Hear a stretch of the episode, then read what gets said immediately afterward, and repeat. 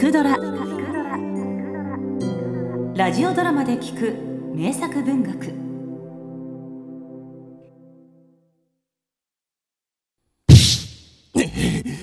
小生意気な小僧めがこれでどうだ?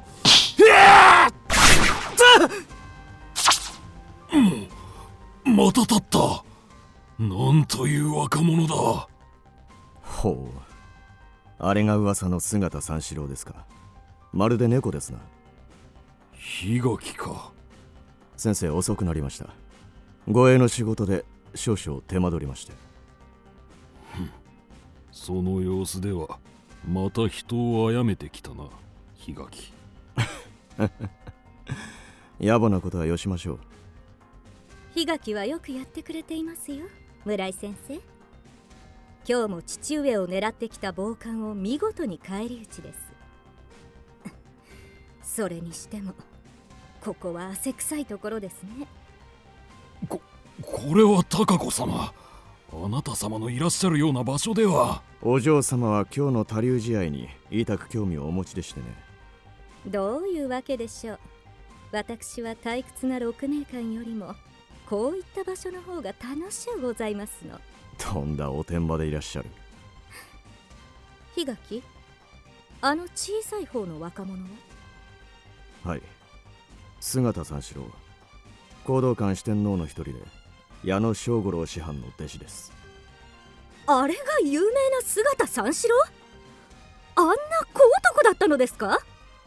対戦相手の門馬師範よりも一尺以上小さいですからな。ですがご覧なさい。あの臨機応変にして柔軟な身のこなしを。確かに機敏ではありますけれど私には逃げ回ってばかりいるように見えます。しぶといやつ。これでどうだ？なあ！何の？まだだった。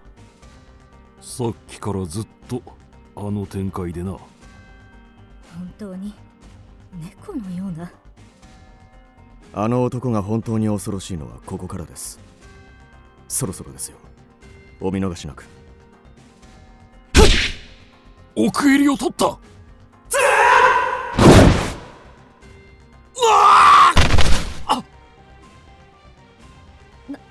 何が一体？一瞬でしたわ。あれが姿の必殺技。山嵐です。背負い投げでもない。払い腰でもない。強いて言うならその2つの技を同時にかける。なお恐ろしいことに稲妻のような足払いも加わるのです。角度も急だから投げられた方は受け身の取りようもない。まったく柔術家なら身の毛もよだつ技ですよ。ほう。鬼の檜垣源之助にも恐ろしいものがあるのですね。何私ならちゃんと対抗策は考えてありますよお嬢様。ん？いかん門馬師範！門馬師範！門馬師範！門馬先生。やめて！お父っつぁんに触らないで！お父っつぁん！お父っつぁん！この人殺し！動かしてはいかん！戸板に乗せてそっと運べ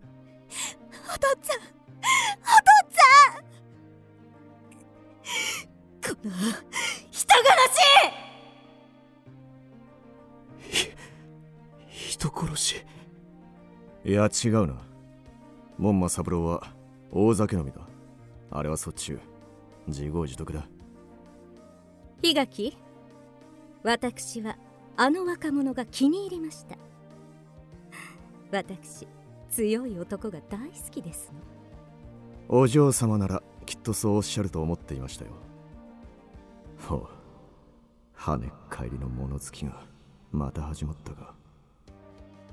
あの若者の名はしっかり覚えましたよ。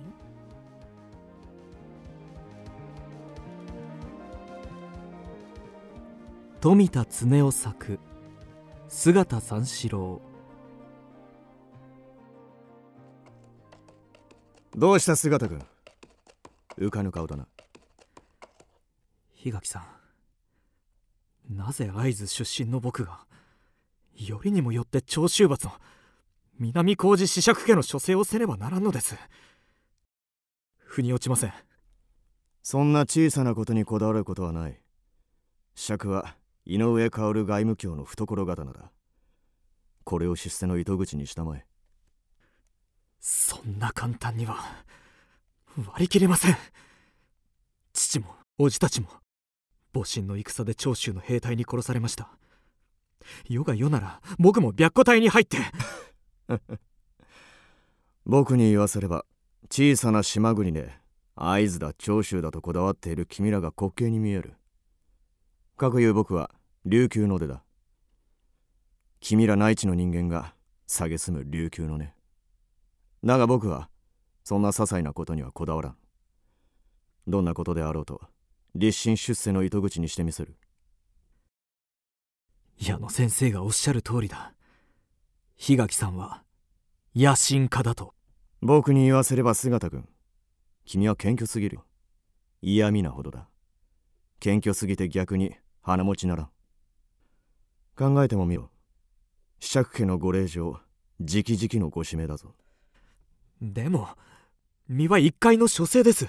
つくづく呆れた男だな君は。本当に単なる書生としてここに呼ばれたと思っているのか。仮にも一角の柔道家である君が。それはそれにしても物々しい警護ですね。大久保卿がボートの狂人に倒れて以来どこぞの家族様もこれが普通さ。だからこそ我々のような戦うしか能のない者にも仕事がある。仕事？国賊！南高寺残剣！お父様の馬車が！ほら早速お出ました。天中さそれか？どけ国賊に味方するか！会いに行くとこれが商売で早いしかしあの当て身は柔道でも柔術でもなくて琉球空手。空手と柔術両方使えるのか檜垣さんは。参った。降参する。謝って済むなら護衛はいらんのだよ。どうせ放免されてもまた命を狙うんだろう。証拠りもなく。あま待って。くれなんという。両一神刀流の必殺技。逆十字。それにしても。これで6人か。檜垣さん。どうしたね姿く相手は武器を捨てて無抵抗でした。何も殺さずとも。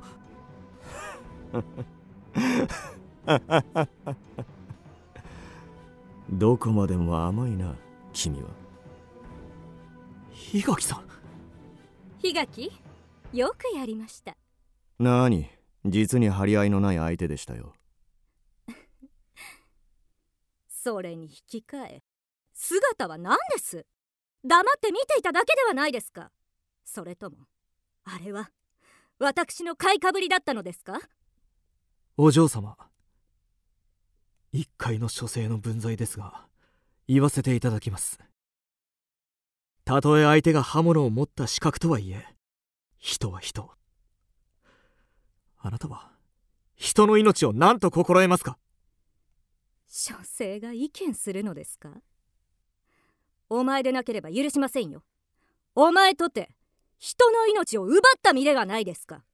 あれは正々堂々試合の人殺しいえ確かに自分も人殺しです。雇われて早々ではありますがお暇をいただきます。好きになさい。お前には失望しました。ただいま戻りました。戻ったか姿。ん？浮かぬ顔だな。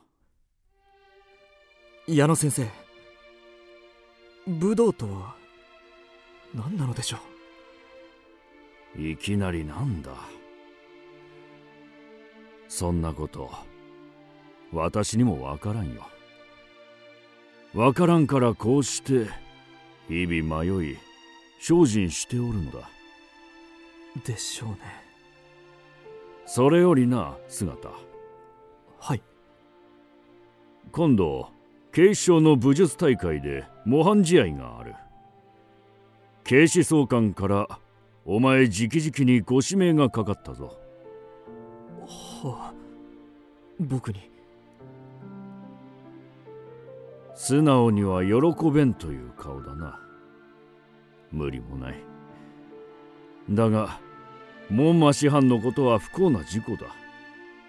武道家なら誰しもああした事故は覚悟の上で生きている。それはわかりますですがあれからまだ一月も。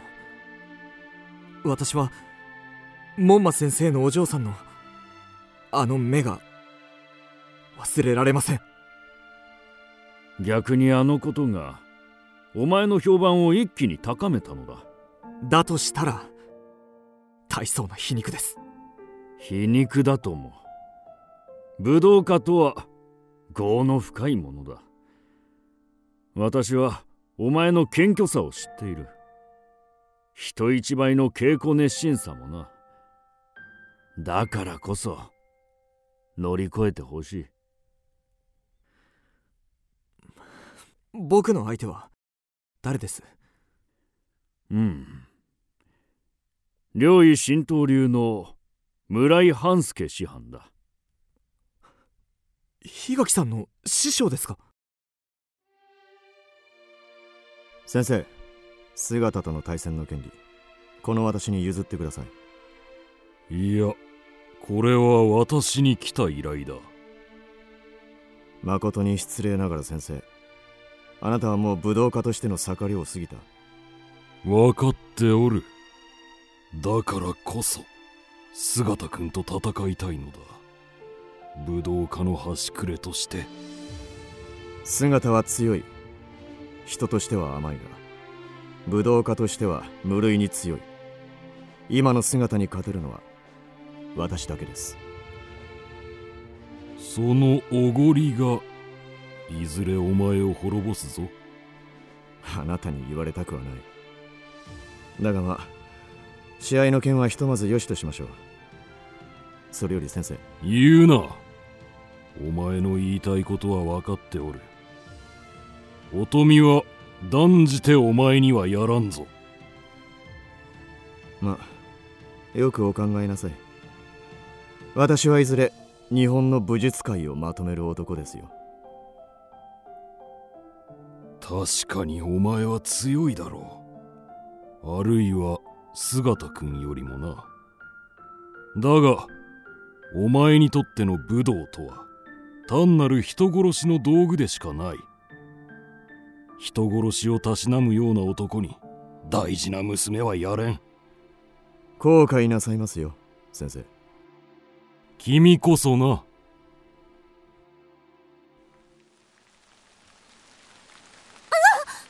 危ない！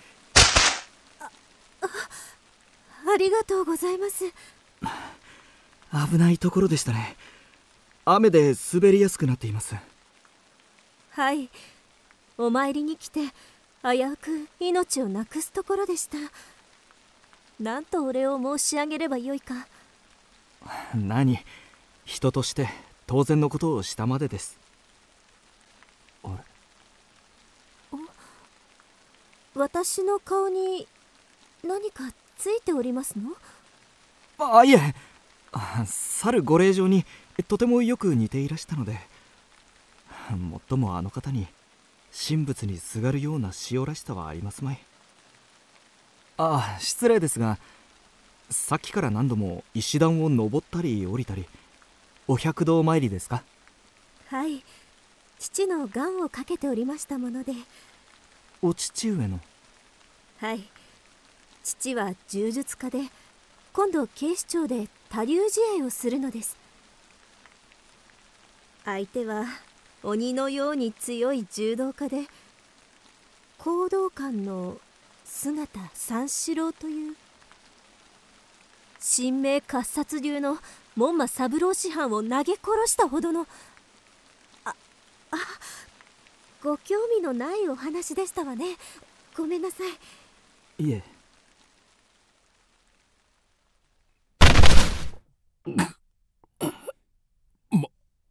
まだだまだもうもう立たないでください。村井先生。無様なものだ。キリンもおいては。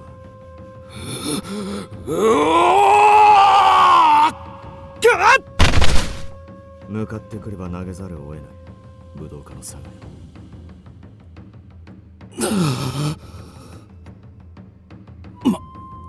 参った。村井先生よくよく全力を尽くしてくれた。姿くん武道家としてく悔いは先生。村井先生！所詮お前も俺の同類だ。武道に名を借りた人殺しよ。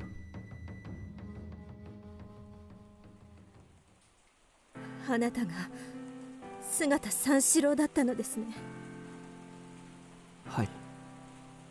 乙女さん。あなたの父上の敵。姿三四郎です。いえ。父は最後まであなたと戦えたことを喜んでおりました。ですが。ですがお恨みいたします。それでいいです。ところで聞けた義理ではないのですがこれからどうなされます？父の遺言で南高寺家のお屋敷に行くようにと。南高寺子爵家に？私は養女だったのです。養女？本当の父は南高寺子爵で双子の姉がいるそうです。なるほど。乙女さんとても言えた義理ではないですが幸せになってください。私は村井半助の娘だった時の方が貧しくともずっと幸せでした。さようなら。姿さん。乙女さん。いい面だな姿檜垣さん。まったくお前というやつは無欲の権化のようなふりをして俺が欲しくて欲しくてたまらんものを何の苦労もせずに手に入れてしまうのだな。僕は何も。言うな。俺はお前を見ているだけで虫唾が走るのだ。だがそろそろ終わりにしたい。雌雄を消しようではないか。今宵根の国右京ヶ原まで来い。使徒は矢野先生に禁じられている。今さら何を言う？確かに俺の手は血に濡れているがお前も山嵐で二人もの充実家の命を奪ったではないか。お互い人殺し同士。どちらが強いか決着をつけよう。わかりました。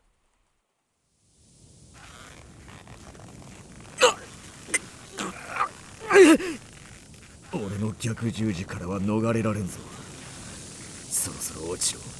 気を失った方が楽だぞ自分の首の折れる音を聞くか。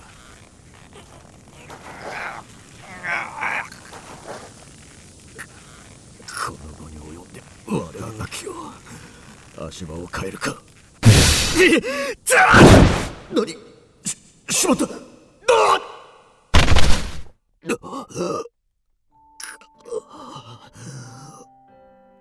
山嵐。どこにそんな余力が？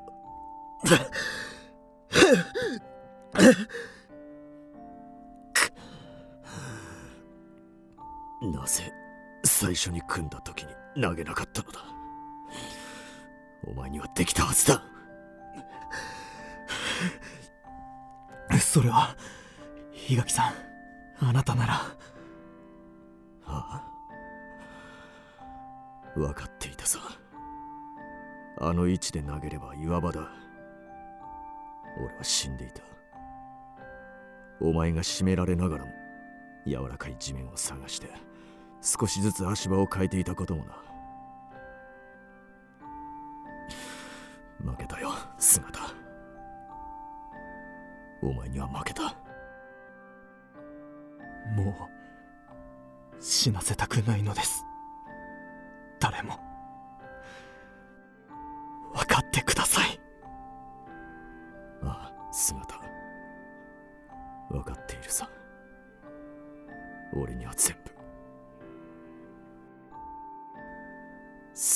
三四郎。本当の強さ。教えてもらったよ。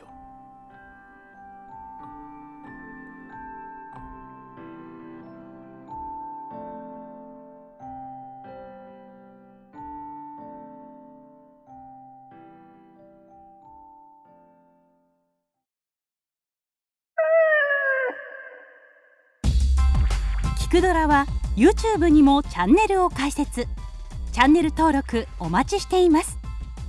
そして Twitter で独り言をつぶやいています。詳しくは公式サイトから。どうぞ。